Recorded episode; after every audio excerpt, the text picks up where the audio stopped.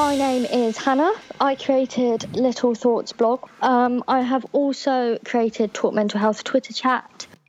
Hello and welcome to Mike's Open Journal episode 40. Wow, big 40. Uh, and today I had the amazing opportunity to speak to Hannah, creator of Little Thoughts, but also, uh, as most of us know, the creator of hashtag TalkMH. Uh, this evening we spoke about a few different topics, including uh, education, young people uh, being involved with and being aware of mental health. And well, touching on some of the amazing stuff that's going on online with those Twitter chats as well, and some of the things that Hannah might have planned for the future. It was a very enjoyable discussion. Uh, I really, really loved talking to Hannah and looking forward to hearing from her again when she has a little bit more to tell us about a certain project. So I'm going to drop you straight into. Oh wow! I say it's the beginning of our conversation. We rambled for probably about 20 minutes before this stage, but once we started getting going, uh, I'm going to kind of drop you in towards the beginning of that, so you get to hear a little bit about Hannah um, and her story as well if you're happy to kind of tell us a little bit about yourself and kind of how you got involved in the like the mental health arena, I suppose, um, and your own experience leading up to that, that would be great. Well, actually, when I started my blog, it wasn't about mental health at all. Mm. I didn't know that it would take that route whatsoever. Um, it was merely a fact of one day, it was a January bleak day and I thought, oh, I'm not feeling too great today. Um, and I've been blogging for about a month, month and a half, and I thought, you know what, I'm going to write about it. So I did, and that was my first ever mental health post, and it got quite a good reaction um, with what at the time was my teeny tiny following of about 10 people on Twitter. um, but it went down really well. So I thought, well, actually, not only did this help me to write it, mm. it potentially might have helped some other people as well. So it sort of started from there. Um, but also, actually, when I first started writing, I was mm, kind of nearly starting to be in recovery anyway. So it all sort of happened prior to my blog happening. Oh, okay. Um, but my blog for me was firstly, I am a very creative person. And although my job's quite creative anyway, I needed just sort of that extra level of creativity because it was sort of in me and had nowhere to go. Um, I'd always loved writing ever since I was, well, for as long as I can remember. I always wrote as a child, whether that be like poems, stories, whatever. excuse me. Um, I think like girls, this is very stereotypical, but I think girls more naturally sort of write and have mm. that kind of. I don't. It's not necessarily in my mind like a creative thing, but just naturally feel quite at ease with um, writing. Whereas that's something you don't always see. I don't think in young mm. boys. Um, Definitely. But there's that big change between just being I guess, comfortable and having that as a natural way to kind of communicate with friends when you're younger, and yeah. then obviously being in a, a, a role to some extent, obviously where you've got your career, but um, kind of balancing that off as actually this is a skill that I have. Like I, I am good at um, not just writing, but that communication of either information or thought, um, mm. and I think that really comes across with um, the, the kind of the written work that you do. Oh, thanks. um, because, well, that's the other thing, really. When I started it, I didn't believe for one second that I was good at writing or mm. that hmm. really anybody would even really read it. To be honest, I didn't tell anyone about it. Only my, my boyfriend and my best friend knew about my blog. Mm. None of my family or anybody else because it was really just for me and it was like my my kind of little project. Yeah. And then as it started to grow, I kind of had to, I was a bit like, Mum, um, this is going on now. Like, this is a whole other side to my life mm. that you haven't known about. and yeah. that was quite an interesting conversation. I suppose because it becomes, like you say, quite a big thing where if it starts off initially as um, something like a hobby or a little project mm. that you're doing. Um, and like you say, I see through um, your website that before you had um, uh, sort of other posts and other bits of information going Mm. up because I know you talk about like beauty and lifestyle as well as mental health. Yeah. Um, so then it becomes uh, a big change, like you say, where it, where it becomes part of your life. It's although it isn't a job in terms of time and effort, it's almost like a Mm. job um, in that sense. Um, and it can be something Yeah. that becomes hugely important to you, and weirdly sometimes is a secret, I guess. Yeah, massively. It is so important to me now, um, particularly the mental health stuff. Like, if somebody was to say to me, you can keep your blog, but you can only write about mental health, I'd be like, absolutely fine. To be hmm. honest, if I'm completely honest with you, the rest of it is just like my fun side of it, like writing about makeup, lifestyle, whatever. Hmm. That is me enjoying a hobby and Yeah. having that creative outlet. The mental health stuff is my passion more than hmm. anything else. Um, and that is my wanting to help and be helped as Yeah. well side of it. So I think it never, well, I never really intended it to be like this. I never thought I'm going to start a blog about mental health because I was very closed about it, very quiet about my mental health struggles and what I'd been through and whatever. And not many people really knew about it. Um, so I, I never would have thought for a second that my blog would be mainly about mental health one day. I've just seen um, because I've um, like I pull up a bit of information before we start, so I have like your I've got like your website on one tab and then Twitter Mm. on another tab, and I've just seen on Twitter that you only joined Twitter December last year. Yeah, my blog. Oh my well, gosh. to be fair, I had a, a another account. oh, thank God! was- yeah, yeah, yeah. Believe me, I've been a Twitter addict for like five years. Don't Okay. worry. I was like, Um, "Geez, what's this girl done in here?" yeah. No, I had a personal account, Okay. um, which I kept for about a month after I started my blog, and then I thought, actually, this is becoming a bit of a big deal for me now. Like, I really love doing this, so I'm going to create a different account for it. Um, so I started my blog in December last year, so it's nearly a year. Mm. Um, and in that time, I created the Twitter for it as well. Oh, so it's all gone so well. Yay! Um, so I, it's kind of a sideways, um, more of a like a personal query, is because I've seen it Okay. a few times now on, um, both on the uh, Talk MH and on the Mental Health Hour um, chats that I'm involved with, where there's a few bloggers that kind of add into those chats. Um, And on their profile, some identify as like a, a mental health blogger, but there's quite a lot that um, identify as a lifestyle blogger. Yeah. And as someone that um, kind of identifies as being both, I guess, um, I was wondering what your kind of explanation for the difference is, or if you see there being a difference. Um, because Yeah. in my mind, it's a little bit confused. Fair enough. I think that's a perfectly um, valid question. Um, this might not be the same for everybody. It's purely my take on it. But for me, lifestyle might be about fitness or health, or it's more about well-being.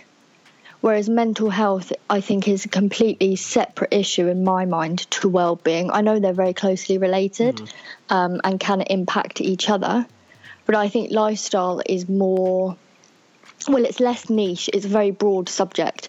Um, and I remember actually when I first started blogging, I was a bit like, oh, what what's classed as lifestyle? Anything could be lifestyle.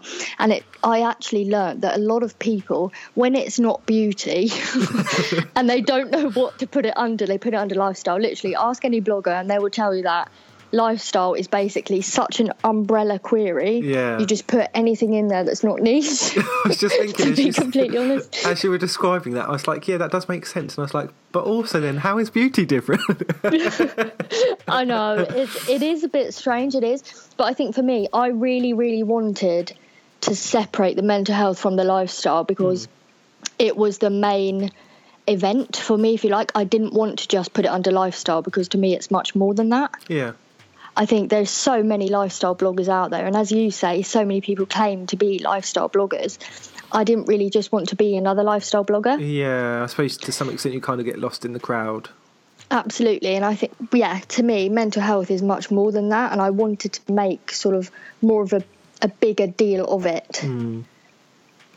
But it's different for everybody, I think. Yeah, that's true, and I think like you said at the beginning, like everyone's not ex- everyone's definition, I guess, of a lifestyle blogger will be different. They'll have different Different, absolutely, expectations or different examples of that. So I think that's very true. definitely. Um, and so we kind of talked a little bit about the setup of your blog and the website, and obviously leading through then into creating um, the hashtag TalkMH kind of chat and discussion that happens every week. Um, where did the kind of the idea or the creation process start for you? I knew you were going to ask me this. and if I'm honest, I wish that I had a really lovely explanation for it, like Yeah. a really fancy story, but I don't. It is literally that I was driving home from work one day and there were roadworks, and I was sitting in the traffic thinking, oh, I'd really like to get home, and I was bored and I was tired. And it literally suddenly popped into my head out of nowhere that there aren't any mental health chats on Twitter, or not any that I was aware of anyway.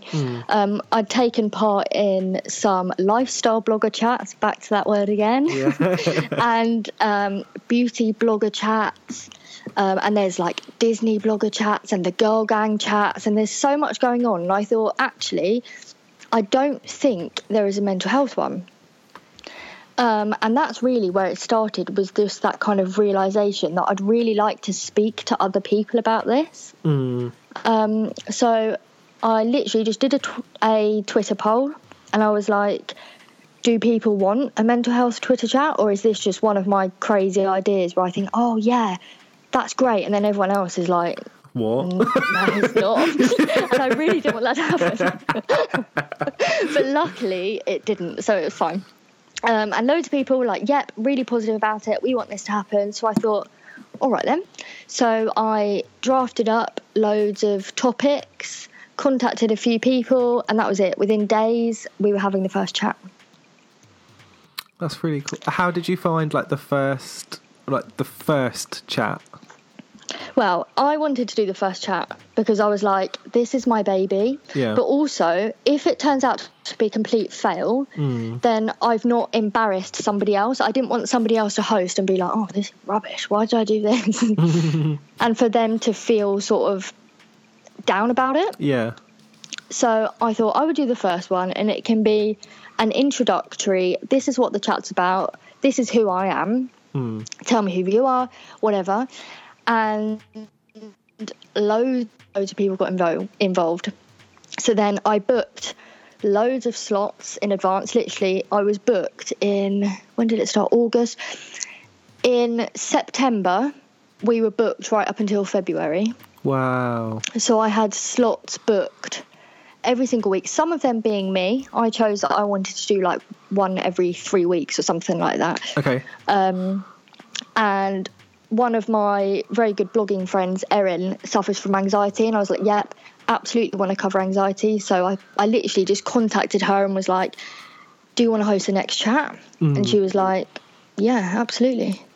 So it, it literally just went on from there, and I just contacted loads of people, and then I had people contacting me, being like, "Can we cover this topic? Can I host? Can I host?" And I'm like, "Ah!" And it became like it, massive, and I within weeks it was completely booked up, and I was like, "What is going on?" Mm, I think very quickly, especially if you've got like a really um, proactive, interactive audience, um, and they've seen like the first or second chats, and they get an idea, and they're like, "Oh, I just really enjoy being part of it." And there's like this certain topic or issue that like, I'd really like to discuss and like kind of lead the chat on. Um, and I think having that opportunity, like, is really um, great for the chat, and it's also interesting to hear like you say that from the beginning um, you had that idea to kind of have guest hosts to come on and talk about their own uh, i guess area of interest within mental health Absolutely. To be honest with you, for me, that's what the whole thing is about. I wanted to cover as many topics as I could so that as many people as possible would feel involved Mm. and that they had kind of a place within the I hate using this word but the community Yeah. um so but for that reason it meant that having other people involved really made sense. Like when it comes to OCD or bipolar disorder for example hmm. I know some fantastic bloggers who write about those conditions and suffer, suffer with those conditions, it just kind of made sense to include them because I would hate to host a chat on OCD, for example, when I don't have OCD. Hmm. I don't want to give off any false information or create any kind of stigma or anything that could potentially be damaging to people. Yeah. I really wanted it to have like the best result for everybody involved. So having other people and allowing them to share their stories with other people and experience hosting the chat, which is so fun by the way. Um, it, I just that's what it's about for me. It's about everybody being involved. And I think it's one of the things that is um, that is quite different um, because I've seen. Um, I spoke to um, Angie yesterday.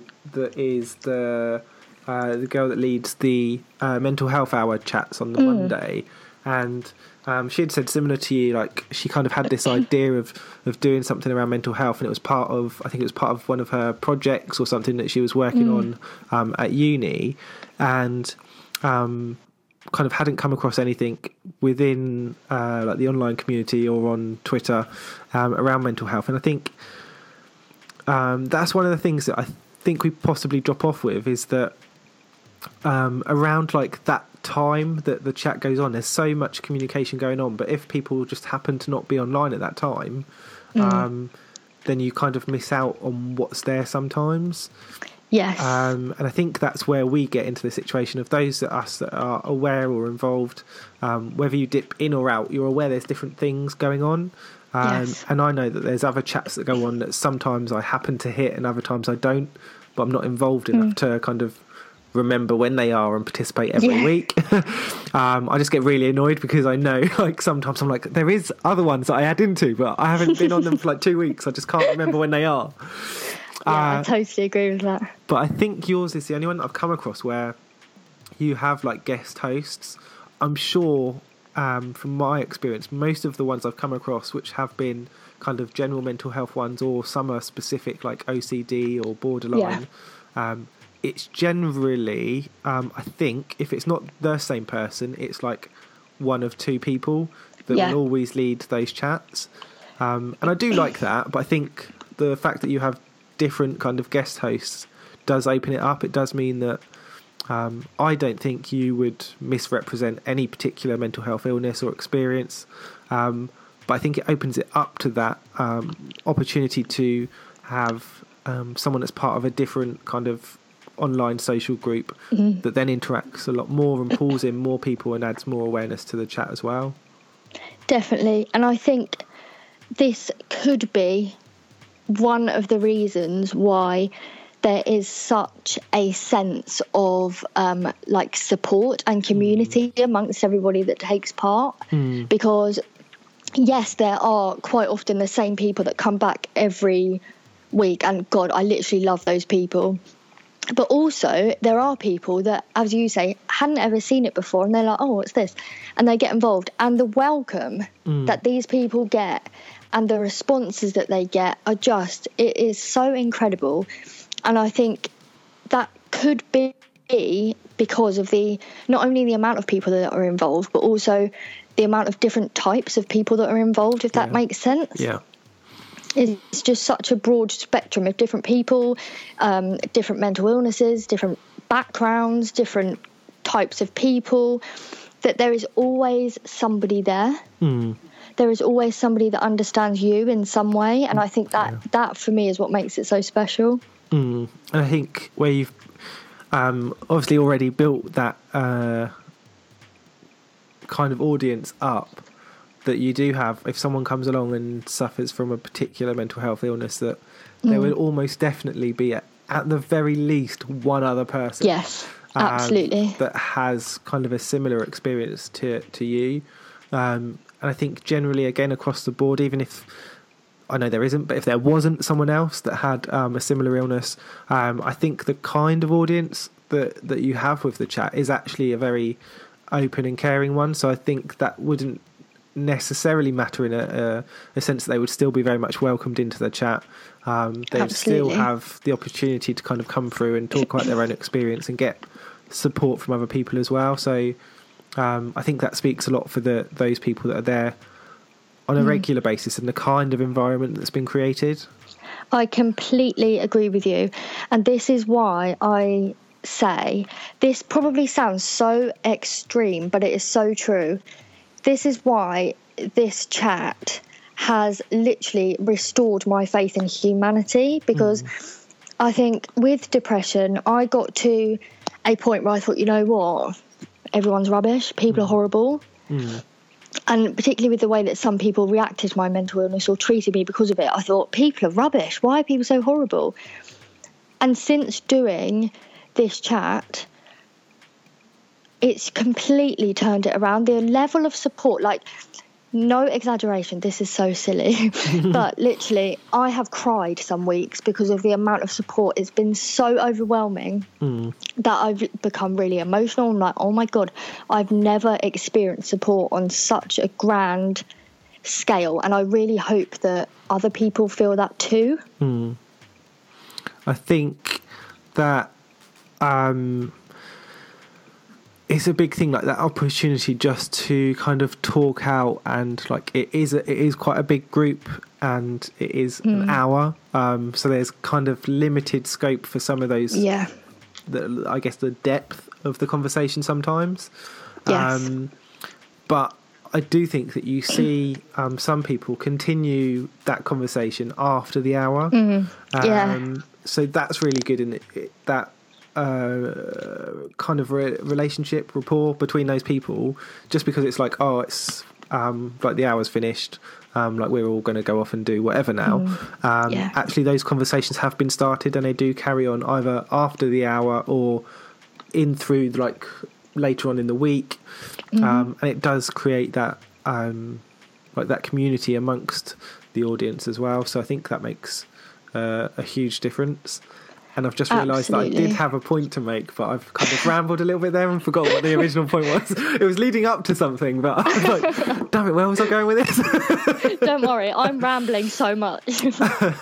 Oh, I think it Um, was around the emotion because you mentioned um, like uh, like being brought to tears about some of it, Mm. and um, yeah, like some of the the like the experiences that people talk about um, are hugely moving and yes. especially um, like everyone gradually talks over time as well. But when it's someone that maybe you haven't seen before, the openness and the willingness sometimes to Yes. talk to a group that they've maybe come along to for the first or for the second time about the experiences that they've had um, is amazing to see that they feel like firstly comfortable enough to say that that they have the like the courage and the bravery to to be online and say do you know what like I went through this I felt like this um, or I struggled with this, um, and just like the knowing like how difficult it is to admit Yes. to the struggles that we have, um, and for them to see that this is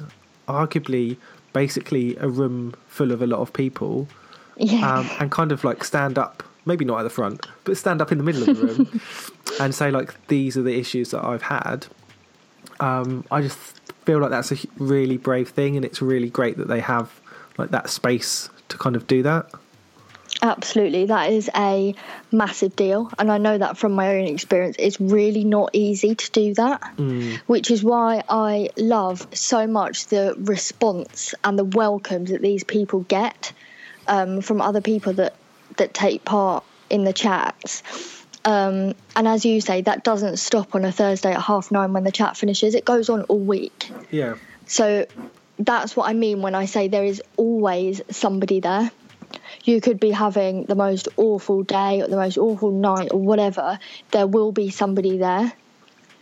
and I've really found that that's helped me out oh a huge huge amount because all I have to do is click on the hashtag and I feel so supported and I guess like a sense of belonging. Mm. and seeing all of these other people speak about their struggles and their experiences and yeah knowing how difficult that is it spurs you on constantly. It's like having this constant tap of inspiration and all i have to do is click on the hashtag and it's there for me to see so when i'm really struggling for like motivation or inspiration that's where i go. I've just had like this weird image in my head of a tap. Um no. No not tap. um when you were saying like being keyed into like that different world and being linked in and um like in my mind I've got like the thought of it's like the opposite to the Matrix. Um have you seen the Matrix? No. Oh my god. Okay, so they um, find out that they live in like a fake world, and um, they basically get like pulled out of this fake world, which is our world, um, into a different world. And I was like, oh, in my mind, it's so like we live in the fake world, and then like you key into this chat and you're talking to people about stuff that's like really real, but everyone else Yeah. ignores it.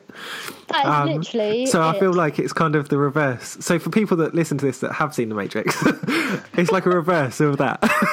That's so true. You have just summed it up. We are going into a different world with this hashtag, guys. um, I do feel like you need to have seen the film to get it, but I'll find it on YouTube after this. yeah, just like a short two minute summary would be enough. Um, uh, I've got Anyway. one, one question I kind of want to come back to about Okay. the uh, Talk MH. Um, But obviously, we've kind of talked through a little bit about uh, kind of where your blog started and the website and how it's obviously moved on and evolved with um, the hashtag TalkMH chat that we have on Twitter. Um, I don't know if you were kind of comfortable to talk a little bit about your own experience with mental health, like prior to um, everything successful that's happened recently. Yeah. Okay, so in um, 2014, I was diagnosed with depression in August, September time.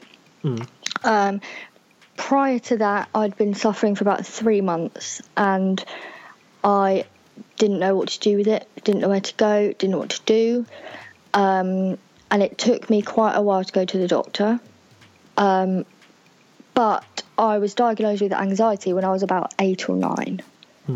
So that's been going on for quite a long time.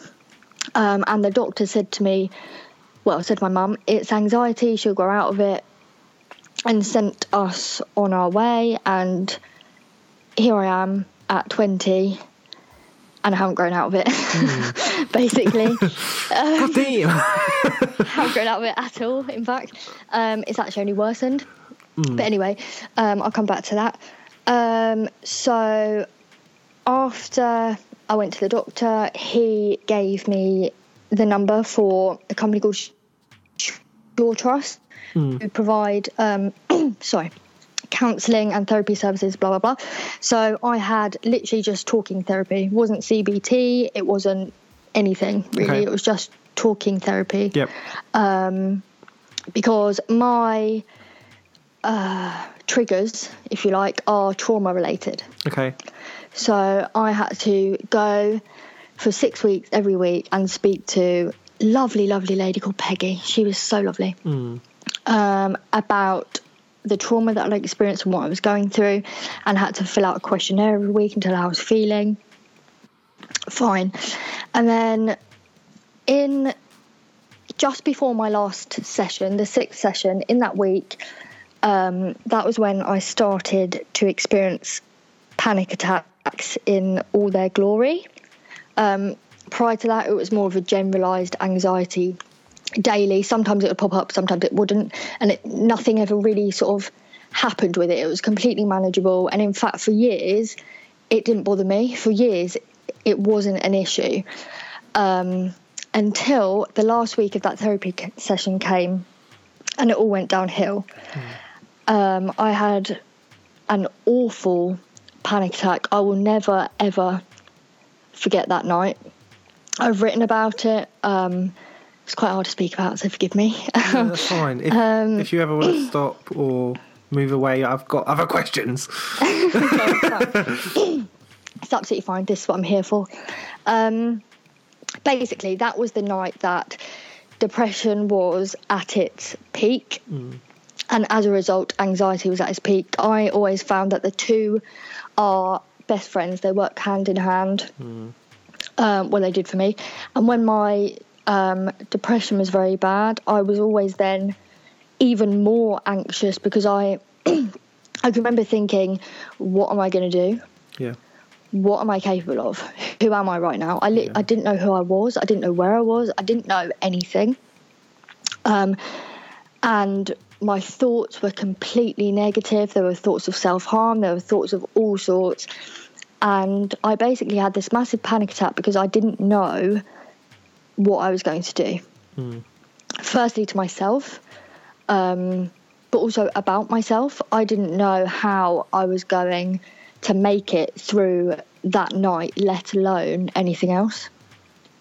Um, in the end, I did. Um, and I would also like to add that I made it through that night because of, firstly, not only my boyfriend, but secondly, David Attenborough. David Attenborough got me through that night. Oh. um, what were you so yeah. watching? Um, I always really like the the um, sea ones, the ones underwater. Okay. Um, about sea creatures, I love that. So my boyfriend put David Attenborough sea documentaries on, and it got me to sleep, and I was okay. Then um, the next morning, I didn't go to work. I phoned in sick. Um, I came home from my boyfriend's house and I went straight to the doctors. Um, I phoned them, got an emergency appointment, and I went into the doctor's room and I cried and cried and cried for I don't know how long.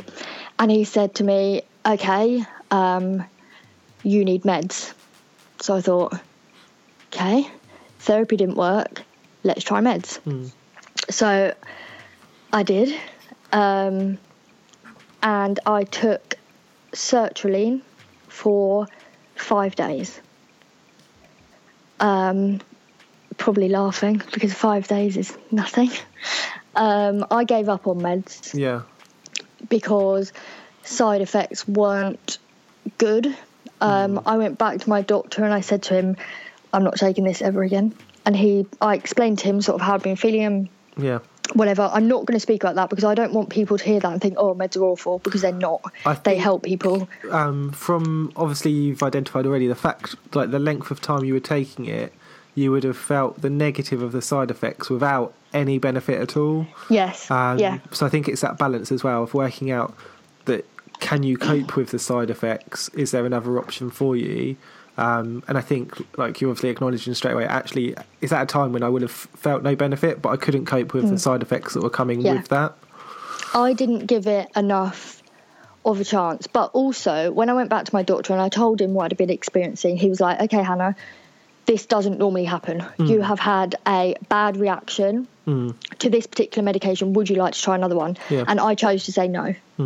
Um, I would really like to point out that that isn't generally what happens. Um, a lot of people are on meds, have been on meds, and are fine. It massively helps people out. It saves people's lives. Yeah, I take um, citalopram, and Mm-hmm. I'd agree. Like that first, uh, mine was probably a bit longer. I think the first two weeks, um, like it made me feel really, really sick in the morning, like Yeah. almost like physically sick. Yep. Um, and like my sleep was really bad at the time, but I think it made it worse. Um, and this, it's so, it's funny the things that you pick up on. I think I might have mentioned this once before, but I'd read the leaflet with all of the side effect information on beforehand. And Yep. it tells you about, oh, you could have like broken sleep, you could have like suicidal thoughts, your depression could get worse, you could become anxious about different things. Um, there was a load of other stuff about like possibly like some of your skin color could change, blah blah blah blah, um, or like you could have um, erectile problems. And I'm like, oh, okay, like it's getting more serious. The thing that really worried me was the potential hair loss. I was like, I'm okay with all of this like suicide, depression, like change of skin color, even the erectile stuff I'll deal with. But hair loss, I'm not sure about this one. For you, that is a big deal. You have longer hair than me. I, I was like, no, I need I need to give this some uh, some more serious thought. Am I from? Yes. Yeah. So I No. For me, it was the um, well. Firstly, I slept for days straight. I didn't eat for days. Um, I was just asleep like all the time, and I couldn't eat because I was throwing up and I was feeling sick. It was just like rubbish. But for me, it was the grinding of the teeth. Oh yeah, For me, I really didn't do well with having with being labelled. I found that really difficult because well, stereotypes really. Yeah. And the whole grinding of the teeth thing and like my feet and hands were tingling and I thought, "Oh my god, I'm crazy." mm, I thought right now I feel crazy. yeah, And that's what made me come off it. And now I look back and I'm like, you're not crazy. I think now I did what I had to do at that time, yeah, which is what meds do. Hmm. They they give you what you need at that time, yeah, um, which is why for some people it's the best thing they'll ever do, and for some people like me, yeah. it just it wasn't for me. Mm. But I think it also gives you that opportunity to work out like you'd made the decision to go in and see the doctor and ask for help. They've given you, which is at most a recommendation, um, Yeah. but at least an option of taking medication. Um, and you've taken that, you've tried it, um, decided that, that that isn't for you. Um, and at the end of the day, the route that you've taken, however you've taken it, has brought you to where you are. And I think that's a very good place. So the decisions that you made have worked for you, and it's been um, the correct decisions for you, and that's the most important thing. Absolutely, and I struggled with that for quite a long time because I was thinking, why can't I take meds? People always take meds. Why am I so weak? Why can't I do it? Mm. And actually, as you say, now when I look back, I think I am where I am now because of everything that's led up to this point. Yeah, and I think it's it's funny hearing you say the words that you've just said because I think a lot of people would see taking medication as a weakness, Yes, and they do. you saw it as not being able to take medication as a weakness. Made me weak. Yeah, yeah, I feel like we that kind of just so points at the fact that it's almost like we're so down on ourselves. It doesn't really matter what you do. You're always going to see what you do Yes. as a failure or as I couldn't Wrong. do whatever it is Mm. I'm not going to do. Um, Yes. Rather than like take the benefit that like if you benefit from taking medication, you don't think about. Do you know what? Like I had the courage to go and ask for help, and now I'm doing the best thing that I can for me. Like I'm taking the medication that helps me with my mental health. Mm. Yes. Or for you saying, actually, do you know what? I've been not, not recommended. It's been suggested that I could take this to help me, but it's not the best thing for me. And you didn't just go along with it just because you've been told by a doctor you could. You're like, actually, do you know what? This is not the best thing for me. Um, and we focus on that negative side of, oh, I didn't do whatever the other option was, rather than saying, actually, do you know what? I stood up and I said, like, I've got a problem, and this is Yeah. the thing that I think will help me. which is so courageous. Mm. To me, there isn't a braver uh, act Mm. because I know how difficult that is. And I've been there myself. Like, it took me months to go to see the doctor. Mm. And even after that, it took me months to phone for therapy. Yeah. I know how difficult making that step is, which is why when other people do it, whether it be whether they feel that it's right for them or not, still they, they've done it, Yeah. which is huge. And I think, as you say, we are hard on ourselves and we forget to remind ourselves of that, that actually the things that we do, they are brave, they are courageous. And I think it's so important to remember the way that we. I'm going off on a complete tangent. No, go for it. I think it's important to remember the way that we speak to ourselves Mm. and the way that we um, are with ourselves, how we communicate with ourselves, because we should treat ourselves in the same way that we treat a friend. Mm. Which is why now, when I look back, I'm not like, oh, you're weak, you didn't take meds. I'm like, you know what, that's fine. that didn't work for you and it's okay. Mm. Which is exactly what I would say to a friend. Yeah. I think that was the point I was trying to make, but it just took me a while to get there. no, I think that's a good um, kind of analogy in that because it's you, you're you're harder on yourself. And actually, if you maybe you think about it in that, I don't know if that's third person. I think third person's when it's I. Don't ask me. Um, if you look at yourself as, like you say, like a friend, and you think, actually, would I say that to someone else? Do I just say it because I'm Yes. saying it to me? Mm-hmm. Um, if like my friend came and said to me, like, oh, I feel like this, but I've tried to do these things. You know, like, like look at the positive stuff that you've you've tried to do that you've Achieved. attempted that you have Yeah. already achieved. Um, Yeah, like there's other stuff that you want to carry on working on, but like you're already on that that journey. It's not like you're at the start. You've done so much already. Yes, which is so so important. I cannot emphasize that enough. But I think we are constantly sort of striving for the next thing and wanting something else and wanting to be doing something else that we don't actually stop and look at everything that we've done already Yeah. and where we've been already and the things that we've achieved already, which I think is it's so valuable to recognise that and and well, I guess take note of that rather than constantly being like, Oh, I haven't done this, I haven't been to this place, I haven't done this. Look at everything that you have done. Yeah. I think it's like those. Sometimes you see those, um, like the saying images and pictures and stuff, and some of them are, uh, the, I- are they. Half of them really annoy me, and the other half are funny. But for the the ones that I see where there's like the guy or girl that's halfway up the stairs, and they're like, "Okay, you're not at the top, but look how far you've already come." Yes. I kind of really hate those, um, but the message is really good. It's the thought that counts. Yeah, right? I just find it so like unimaginative, but it's so it's so true, and I think it is. um, in that kind of conversation that we're having, I think that's such a good example of the, kind of showing that progress that people have made. Yes, definitely. Um, when you mentioned before about being like a child that's did you say eight that was kind of diagnosed with um, anxiety? Yeah, I find- eight or nine, maybe that- ten at the most. um, more and more like I've spoken to a few people that have been diagnosed with a mental health um, illness at a really young age, Yes. um, and I I don't know in my mind I find that really strange. Um, like I completely understand probably from like I guess twelve.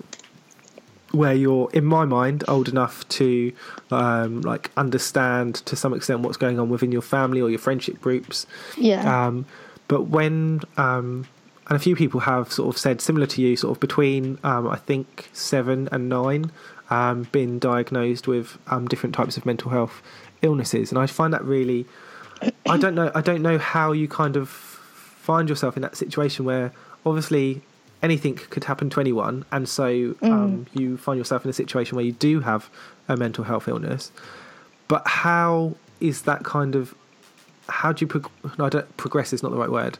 Um, how do you move from having that illness to actually kind of being at the doctors, being diagnosed with that? Um, yeah. Um, well, for me, um, I don't know if it's the same for anyone else. I don't know, but for me, um, as a child, anxiety showed itself in different ways. So, like now, when I might be sick or I might have a panic attack or my heart races or whatever, it wasn't anxiety in that way. Okay. um, like now I'm very, very aware of my thoughts and the negative thoughts and when I'm completely overthinking things and when I'm not. As a child, you're not aware of that. You're not thinking about that. Yeah. Um, for me, it was me being like, Mom, I feel sick. Mom, I feel sick. Mom, I feel sick. Literally all the time to the point when she got really worried. So she took me to the doctors and she was like, um, Hannah feels sick all the time. It is constant. So then they do blood tests and they do this and they do that, and there's nothing wrong at all. Which is then when he says it's anxiety. But at that time, they offered no treatment, nothing. It was literally just like she'll go out of it, not really thinking about the fact that where does this come from? For me, it comes from trauma. So, from my experience, until you deal with that, it does not go away. until you address your triggers and learn to cope with them or eradicate them completely or however you deal with that until you do that Mm. it does not go away which is why for me that didn't work and why however many years later 10 years later i'm back going well i'm still really anxious still, yeah. and it's not until now at 20 that i'm having what i believe to be the right type of therapy for me to deal with that trauma. Because until i deal with that trauma i'm not going to deal with anything else anxiety wise it's always going to be there. I hope that makes sense. Yeah, I think it's that progression, that understanding of of the situation. I suppose, like you say, being at a stage where um, the symptoms that you're having can be identified by a doctor or someone around you that kind of thinks you need to go and see a doctor potentially for some of the symptoms rather than the actual Yes. illness that you have. Yes. Um, and in my mind, I kind of understand a lot more how you're getting to the stage where you're being diagnosed.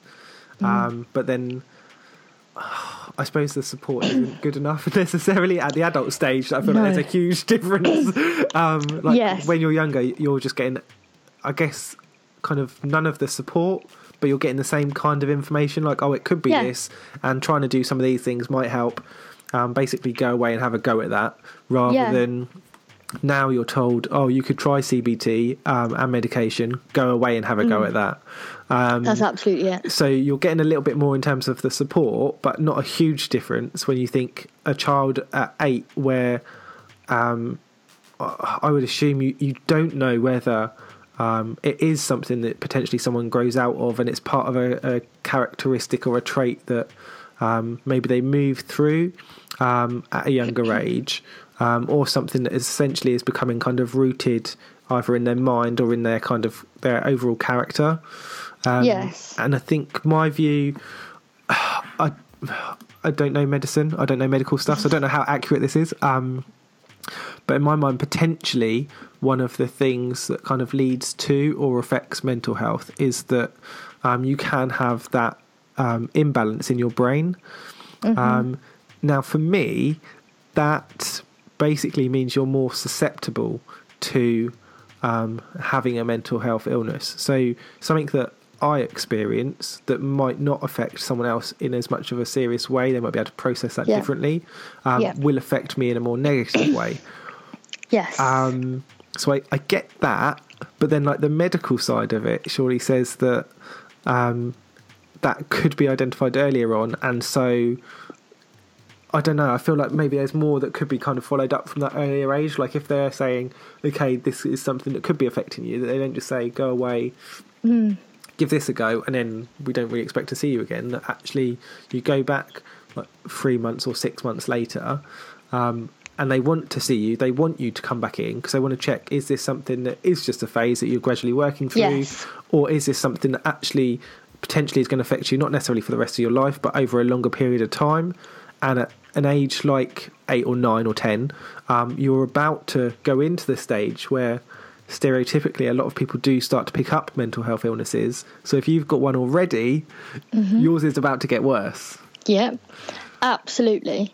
I believe one million thousand quadrillion percent That's quite a lot. that yeah that um this could have been not necessarily prevented Hmm. but it could have been dealt with much earlier on than it was Yeah. when i went to the doctor at 8 9 10 and they said to me you have anxiety it was literally just like oh, okay you'll grow out of it see you later bye yeah. waving me off as i go it And- wasn't until so much later that they actually think, oh, hang on a minute, girl has hugely traumatic events in her life, girl has anxiety. And for me, again, that fits into that idea that if you went back, say, three or six months later or a year later, that's the difference between is Yes. this something that has hugely affected you at this point in your life because it's recent or because you're a child, or is this something that has affected you hugely at a time? Yes. Like, I'm sure if whatever happened happened when you were 40 or 50, it still would have been traumatic and it still would have been a huge event for you. But the fact that it's happened so early on in your life, when it is going to make a huge impression, when it is going to be something that essentially you potentially don't move away from, it's always going to be part of your life. Um, mm-hmm. And that's something that needs to be worked on, and being able to talk about um, some of your uh, like your emotions and your experiences and communication essentially is going to be key for you as you move forward. Um, I don't see how that wouldn't be beneficial to anyone in that situation. Um, yes. We all need more communication skills and to be more comfortable in talking about mental health. Why a young person that is experiencing some sort of difficulty, whether they're going to keep it for a long time for their life or whether it's going to be for a year, actually would still benefit from having that kind of support and those skills of being able to talk more openly about the things they're experiencing. Absolutely. This is something that I am so, so hugely passionate about. Um, I don't know whether that's because of what happened to me or mm. because I have two very young siblings. I don't know. Mm. But we, well, our future generations, our children, brothers, sisters, grandparents, grandparents, grandchildren, rather. Your family tree looks weird. Sorry, it's because I'm like I'm really ranting right now, so I'm like getting in a in a muddle. Yep. Um, um, they. Uh, what am I trying to say? It's only going to get worse. Yeah. Basically, people need help when they are young. Mm. People need education when they are young because otherwise, just the same as it did to me, I go through my life plodding along, oh, this is great, lovely, lovely, lovely. And then you feel like you've been hit by a train when you've suddenly got depression, anxiety. Mm-hmm. And firstly, you're thinking, what is this? Secondly, mm-hmm. what do I do about it? Mm-hmm. You have, I had no education mm. on mental illness whatsoever. So when it hit me, it hit me hard. Yeah. I think I, I didn't know what I could do about it, what it was, anything. I didn't know anything. So I think for children in particular to be able to know not what to expect, but what to do if um, mental illness should happen to them. Mm. I say hmm. happen to them if they should uh, be affected by. Be, yes, thank you. Yeah. If they are affected by mental illness, if they're educated at a young age, mm. they then know I'm really not explaining myself very well, but I'm like really getting het up. No, right I get you so far. Yep. They then know what to do. Yeah. If it happens to them. Yeah. How to recognise it if it happens to somebody else that they know. And stigma's that, reduced. Yeah, it's that openness to. Um, we see it in a lot of different areas where things aren't spoken about um, whether um, uh, whether we apply that to somebody's race, somebody's gender, um, or gender identity, or their sexual orientation, differences in the way people are seen and viewed have been um, like taboo and um, mm. to some extent kind of um, stereotyped and stigmatized. And really, all that comes from just essentially differences not yes. knowing, not understanding, and not wanting, I think, to look silly by not yes. knowing the differences rather than being open to like to some extent just education and knowing yes. more and being richer for knowing the other parts of somebody else's culture, somebody else's thoughts, somebody else's experiences, um, or the way they identify themselves, and rather than thinking, oh, like I'm part of like this big group of people that all are very different um, mm. and how great that is. It's so like I just want to be around people that are like me, and I don't want to yes. surround myself with anyone else because I only know about these people, and this is all I'm comfortable with. And yeah. I think like I can understand that point of view, but uh, uh, but I don't like it. It's just it's so closed-minded. Mm. How could you be so closed-minded? I think we're all human. Like we all have a basic um, level of human nature, why aren't we showing this to other people? It's because pe- people, particularly children, as you say, mm. they're they're too cool. Yeah. Do you know what I mean? Yeah. And that really bothers me. Like mm. when it comes to my younger siblings, I think if they ever were to experience mental illness in the way that I did, my heart would just break. Mm. It really would. And would they know what to do about it? Would they know what it was? Would they know where to where to go? Yeah. Probably not. They wouldn't. And I just I had something else to say and I can't remember what it was. I would like to think um, someone that's that close to you um, would actually be in a really good position because you've probably created an opportunity with the people that are around you to talk openly Yes. about mental health because of your I own so. um, your own experience, but also the things that you're doing as well. And they Mm. would be open to talking about that in the same way that oh, someone that's a sports person, their children will know about different sports. Yes. Um, yeah. And that comes from like that person's potentially their career, but their interests and their hobbies. And Hmm. I think that's because you're really proactive in the field. I think it's for us to then kind of get that across to people who maybe aren't in a family where there's somebody that's directly been affected or is willing to talk about it um, yes. and create, as I think started to come up as almost a regular theme now in the last couple of weeks um, on the chats around education. Um, and actually, the fact that so many people want to um, see that change and believe that um, there is generally, I, I don't necessarily think it's um, like because of the the year that it is. Um, but I think generally younger people are a little bit less scared sometimes about talking out um, Yes. because you're more um, you're a little bit more fearless. Um, Mm. Sometimes that's because of um, your view isn't one of if I say or do this, it's going to cost me my job or my career. Yes. Um, your view is like I am a revolutionary, um, and I think there's something really powerful in that, um, I agree. and that has to be kind of keyed into, and that then allows those people that are a little bit older, and this is a very stereotypical view, um, those people that are a little bit older that wouldn't come out and be the first person to do that, to kind of join in with that and be part of that movement. Um, and talk about their experience that then will help other people that are potentially of a similar age, or again the fact that younger people sometimes will take a lot from from you as a younger person because you're closer to their age, but also maybe someone that's sixty or seventy because maybe they have that affiliation with the the older person, respect for them. Maybe it's like a mm. grandparent, and there's so much that can be taken from that. But my view is kind of one of the like there's so much knowledge and experience with an older person, and they can tell you so much about like, their lives and Yeah. the world that you live in.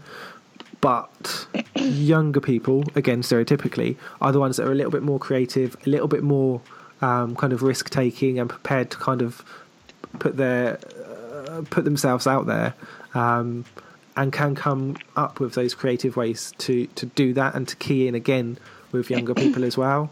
Um, This is why I always speak about um, kind of the next generation, the future generations, because that this is they are going to be who makes a difference. yeah, Um, realistically, I mean, if I could, I would love to, but really, it is going to be the next generation or two that can make a real difference about this. And I agree I think education is absolutely vital. I would love to see mental health put on the the curriculum in my lifetime. Whether it will happen or not I don't know. Because I think to be honest and I hate to say this but I do believe it that a lot of parents would be like oh I don't want my children to learn about that kind of thing. But they'll they'll let their children learn about um, sex education.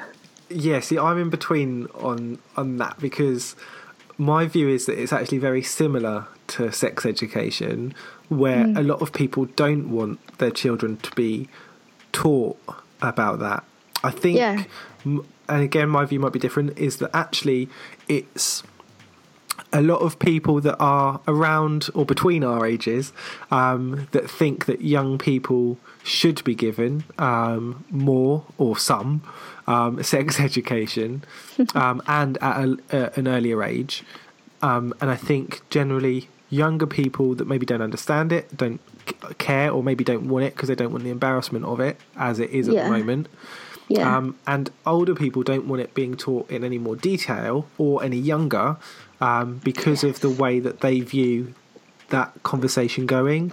yes. Um, as someone that's worked in different stages of education, um, I, in my mind, I see mental health and sex education sitting in a similar area of these are not, um, let's say, um, traditional academic subjects that fit into science, technology, maths, etc., and historically have been thrown into the old um, PSRE or PSHE yes. um, or social studies or social skills or whatever, where you get so much thrown in, um, Yep. which in the last year or so has become something similar to British values or respect or whatever they call it at the moment. Um, and it includes so many different things that each potential area that is massive is not being covered in enough detail. Um, yes. and I think for me, things like sexual health, where I think the let's say the general topic of sexual health should be um, taught in primary school. Um, now, I'm not talking about um, let's get out some condoms and show how show you how to use these, but I am talking about things like um, having respect, understanding for like what the human body is, um, talking about. I think even at that stage about things like consent.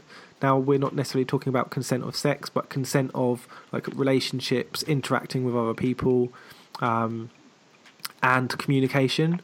Um, and I think those things are really key. Um, under some sort of heading of I don't know, like relationships or communication or something like that. Yeah. Um, but for me, that then feeds into your sex Everything ed at secondary school. Yeah. So that then when we come in and we are talking about like here's a condom, here's how to put it on, that isn't like this is your like one or second lesson of this and that is it. There's Mm-hmm. no build up to it, and so it seems really silly and really funny because you've had no build up. There's no explanation. Um, there's going to be no follow up from this session. Everyone's like laughing because basically you don't really know where to look or what to do. Um, stereotypes um, and stigma is created by when I had my. I think we had two sexual health lessons at school. Um, Yeah. Boys and girls are separated, which I don't, I don't agree with. I think Yeah. um, everyone should understand what a penis and what a vagina is, and boys and girls should have the knowledge and the responsibility to know about condoms and um, about sexual health, contraception, um, protection, but also the illnesses that can come along with that. And I don't see why Yes. that's any different for a boy and a girl. And a girl, yeah. But also, by doing that, you are then teaching um, people from a young age basic morals and principles like consent, communication, etc., that they can use for so many other aspects of life that are so, so important. To me, they're basic morals and principles that people aren't grasping. Yeah. I completely agree with you. um, and I think that fits in then to to mental health, where we're talking about just being open and honest and talking about the experiences that you have, um, and that kind of communication. I think at that early age, it is about just communication. It's about talking about like how do you feel, what are you thinking, like how did um, like. I don't know. How did watching that video make you feel? Rather than tell me about the five facts that we just saw in that video. Yeah. Like it's you can use the same stuff, but it's talking about it in a different way. I think. And also caring for other people. Yeah. learning about how to to offer help and support to other people Um, is so important. Yeah, I think some really important messages there, but also recognising we've come a long way off topic. yes, I just think that. to pull it back, because I think we're we're we're clocking over just over the hour. Um, Sorry. um, so I've got a, just kind of one more thing that I really wanted to touch on and talk about for a little bit, um, and Okay. we'll try and keep uh, roughly. It doesn't matter if we go over. We'll try and keep ourselves under an hour and a half, um, so it's not too long. Um, Okay. But jumping all the way back to the hashtag Talk MH chat and the progress that it's made, the fact that you've um, built up a great following within that audience, loads of people that are involved very proactively, and those that are adding into it. And I know in the last um, I don't know about the last few days, but the last couple of weeks, we've started to talk about putting you on the spot now. Um, we've started to talk about having some sort of meetup or event or things I knew like that. this was going to be it. So it. I was wondering, firstly, obviously, what your ideas with that are, if you're able to say any, um, but also where you see um, having had like a website or a blog that has then evolved into or included now uh, like a, a Twitter chat that potentially in the future could have an event, and where maybe you see that going in the future, or if there's any ideas or things that you might like to try in the future. You are so sly. I knew this was coming. I just knew it. um, well, um, to be completely honest, I would absolutely adore a talk mental health meet in some way. Um, the main issues I have, firstly, are um, finances, money, Yep. um, and also location. We have, well, I'm going to say that again. We are lucky to have um, so many different people from so many different areas. There are quite a few of us in the south, um, but also there's loads of people in the north. We have somebody that joins us from America. Mm. Um, and I think there's actually somebody, I can't remember where the other person is. I can't remember, but there's people from I think All across the globe. From we have Mark from Holland as well, don't we? Yes. So, and like Mark, I would so want Mark to be there because Yeah. Mark supports me so much. He speaks to me all the time. Mm. Um, so that bothers me slightly that not everybody would like to be there because I'd love to just meet everybody and be like, hi, and have like a massive group hug and it would be great. Yeah. Um, but realistically, that can't happen. Um, so, in terms of avoiding um, the finances situation, I, I kind of thought, okay, what about if we just have like a massive picnic in Hyde Park or something like that? Um, I will say that I have drafted a guest list, uh, but it hasn't gone any further than that.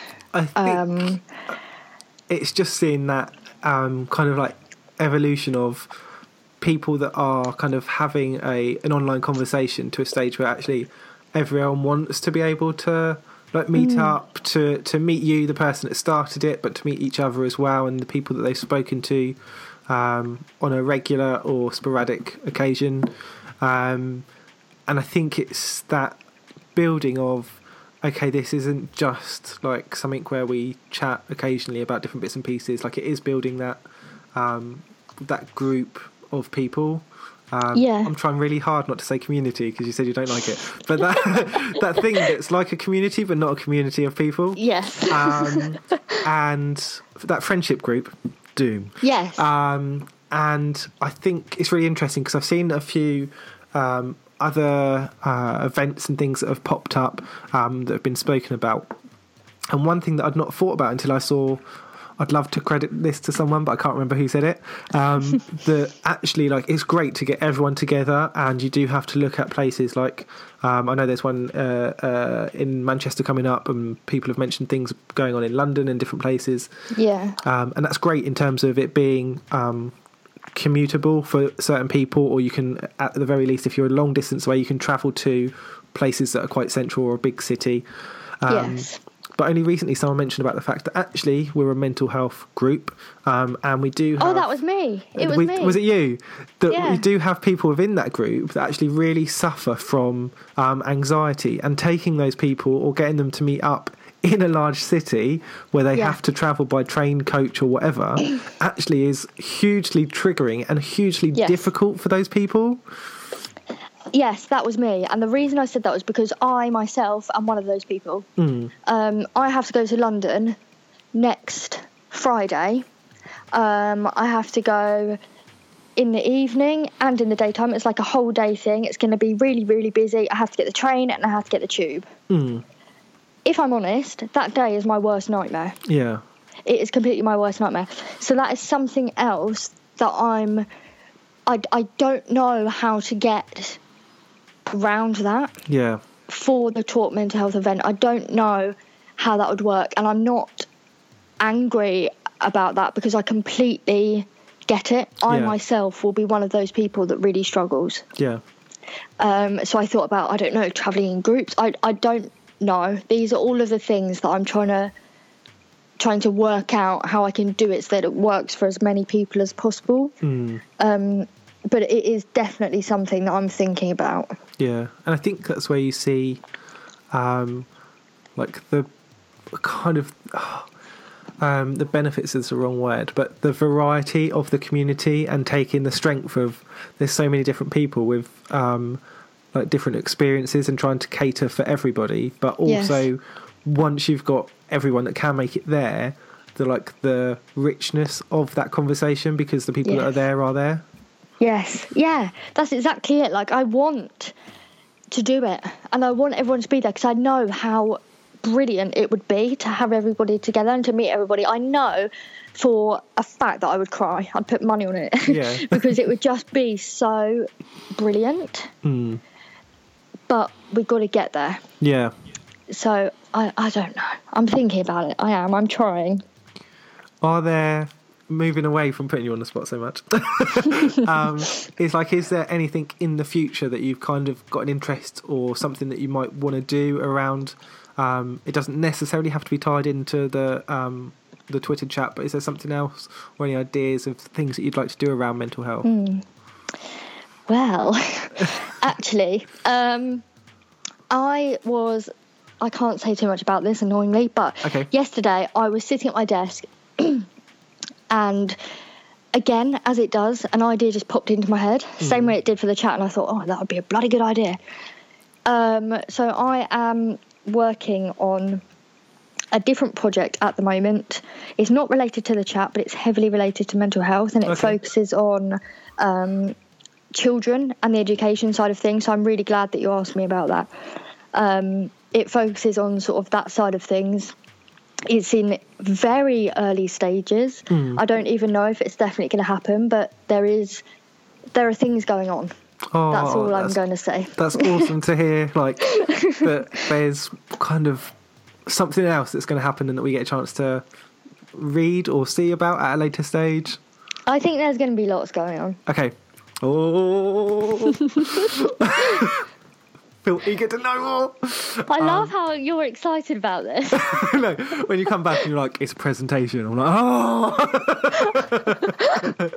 no, it's good. It's really good. It's so exciting, and I'm like absolutely buzzing. And I wish I could just tell everybody, like, um, you know, Rich, Rich Biscuit. Yeah, yeah, yeah, yeah.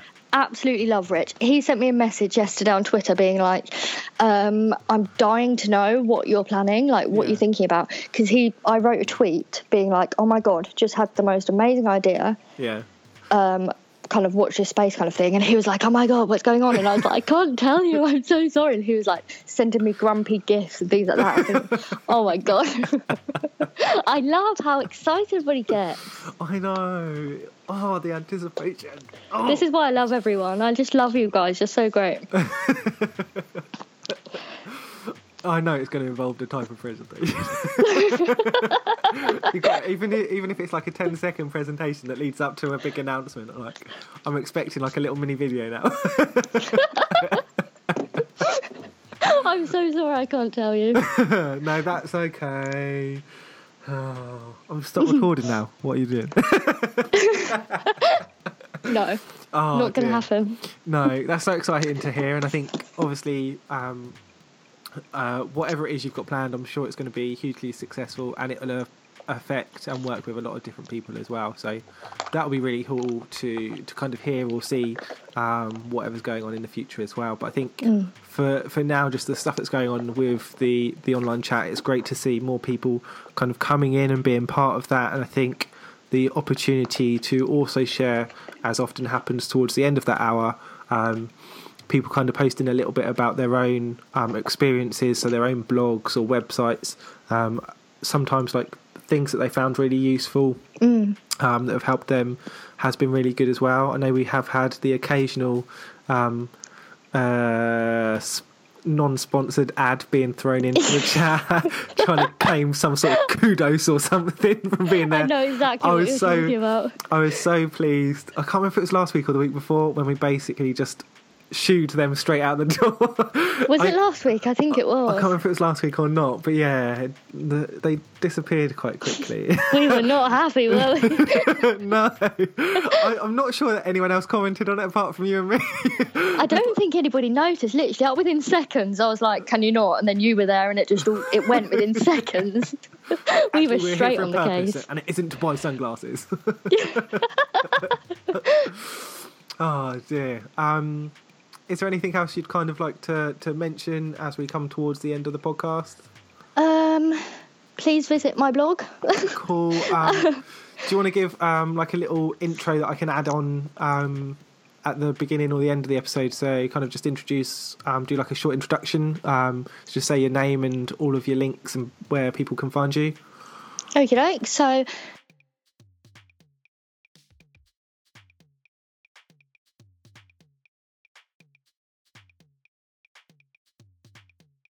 my name is Hannah. I created Little Thoughts blog, which can be found at um, www.littlethoughtsblog.com. Um, I have also created Talk Mental Health Twitter chat, which takes place on a Thursday evening at 8:30 p.m. UK time. My Twitter handle is at Hannah H A W N A H Rainey R A I N E Y underscore. I love a good underscore. Oh yes, you have like three, don't you? Oh, two, easy now. oh, oh sorry, sorry. sorry. I thought, oh, it looks really like clear because it separates your name. Because I, I couldn't, work, I don't, can't remember if you can't have dots or I couldn't get dots. I can't, I can't remember. And I thought, oh yeah, it looks really good. And then the amount of people I see now that don't put anything in between first and last names, and I'm like, you still get a pretty good idea, and it looks a lot cleaner when you say it because you're like, Yes. it's my name. and I'm like, damn it, it's like my name underscore my name underscore. Yeah, that is a lengthy process actually. But the thing is, my surname, people always spell it wrong, so I have to like spell it out anyway. So Oh, Mm. I suppose it could be Ranley. No, Rainy. it's Rainy. people always make comments. I'm waiting for your comment about the weather or Oh. something miserable. oh, it's funny you say that because I wouldn't. Uh, just because, and honestly, purely because of the E. Mm. In my mind, it doesn't say rain. what does it say? It's just a name. But if the E wasn't there, it would be rain with a Y, so it'd be rainy. Which I know is the same sound, but the E. No, that makes me happy. okay. I feel like really stupid now. No, I'm pleased about that. Honestly, that's made me E- really happy. The E for me makes it not say, although I'm probably going to think that now because you've said it, but before the E separated it in that it made it a different word for me um, because in my mind it's R A I and then like in my main separately it's N E Y. I guess it's a different way your mind separates stuff. Well, thank goodness for the E. That's all I can say. yeah, oh dear.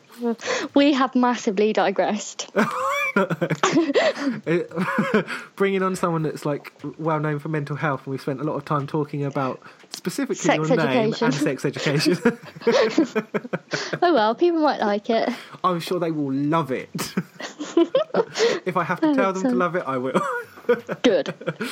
Um, it has been lovely talking to you, Hannah. Um, It's been a pleasure. and it'd be lovely to have a chat again, uh, maybe at a later stage when you're able to talk a little bit more about whatever it is you've got going on in the future as well. Yes. Um, and uh, if we get to a stage where there's a like a meetup going on, maybe have something before or after that as well would be um, lovely.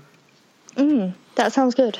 Uh, and I guess for now, I've got to go away and actually prepare um, Yeah. for hosting in a little over an hour. Um, Enjoy it. Honestly, it's so much fun. You'll love it. I'm. I think I'm going to try and set up. I always operate like just off of my phone um, because it's the thing that refreshes the quickest.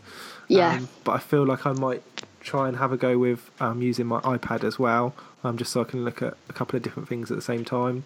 Because I That's find probably it, a good idea. I find it really handy on things like when we're doing the podcast to have um, like I have the Skype screen up to see like the, the call's still going on, but also um, like a browser, so I can click between things like the website for whoever I'm talking to and the Twitter page as well.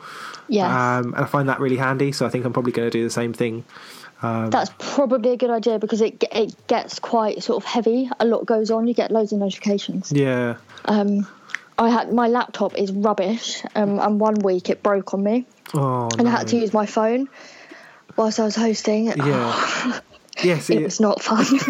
but like the phone is really handy because I can do like responses and stuff quicker. But it's Mm. when you uh, when you're I've seen like when people are hosting before, and I think, oh, you're included in so much that actually you don't necessarily need to reply to, and then there's Yes. those that you need to reply to. yes, Um, so it's kind of that balance there. But that's very true. And also schedule the questions. yeah, so Um, it doesn't matter if you lose track of time then because the questions Yes. still go. Literally, the amount of times I've looked at the clock and been like, "Blimey, it's nine o'clock already," and then you're like, "Oh, there's only half an hour left." It goes so quickly. And we're still saying hello. yes, honestly, it goes so quickly. It's great fun though. yeah, it's really good. I'm really looking forward to it. So Enjoy it. Thank you very much, and thank you for coming on the podcast. It's been lovely talking, and um, look forward to talking to you again and seeing you soon at the to be arranged mental health meet. Yes.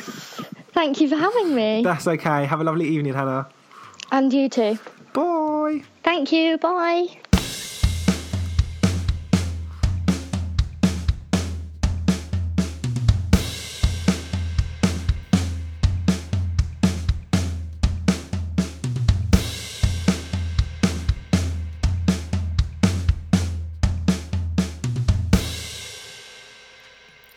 Hello, hello, hello, and welcome to the end of the podcast, I guess.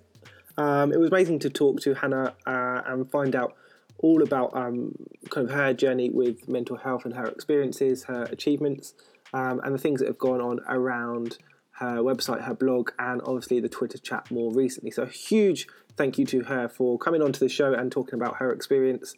And I hope you enjoyed um, hearing it a little bit more about Hannah, who I'm sure you already knew a few bits and pieces about anyway.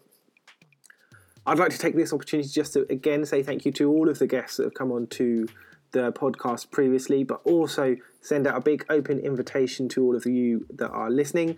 Um, if you're interested in coming onto the podcast to talk about your own experience or mental health in general, maybe even a side topic, uh, I'd be really interested to hear from you um, and see if we can sort something out. So please do get in contact through uh, Twitter or through the website mikesopenjournal.com.